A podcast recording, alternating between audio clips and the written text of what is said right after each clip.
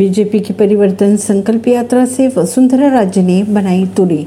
परिवर्तन संकल्प यात्रा से केंद्रीय नेता और वसुंधरा की दूरी को लेकर अब सवाल उठाए जा रहे हैं। साथ ही बड़े नेताओं के इस फैसले ने एक बार फिर राजस्थान बीजेपी के भीतर आंतरिक कला की अफवाह को हवा दी थी बीजेपी ने 2 सितंबर को राजस्थान के सवाई माधोपुर ज़िले से अपनी यात्रा की शुरुआत की थी। यात्रा के उद्घाटन के दिन भाजपा के राष्ट्रीय अध्यक्ष जे पी नड्डा, पूर्व मुख्यमंत्री वसुंधरा राजे, केंद्रीय मंत्री गजेंद्र सिंह शेखावत सहित पार्टी के कई दिग्गज लोग मौजूद थे।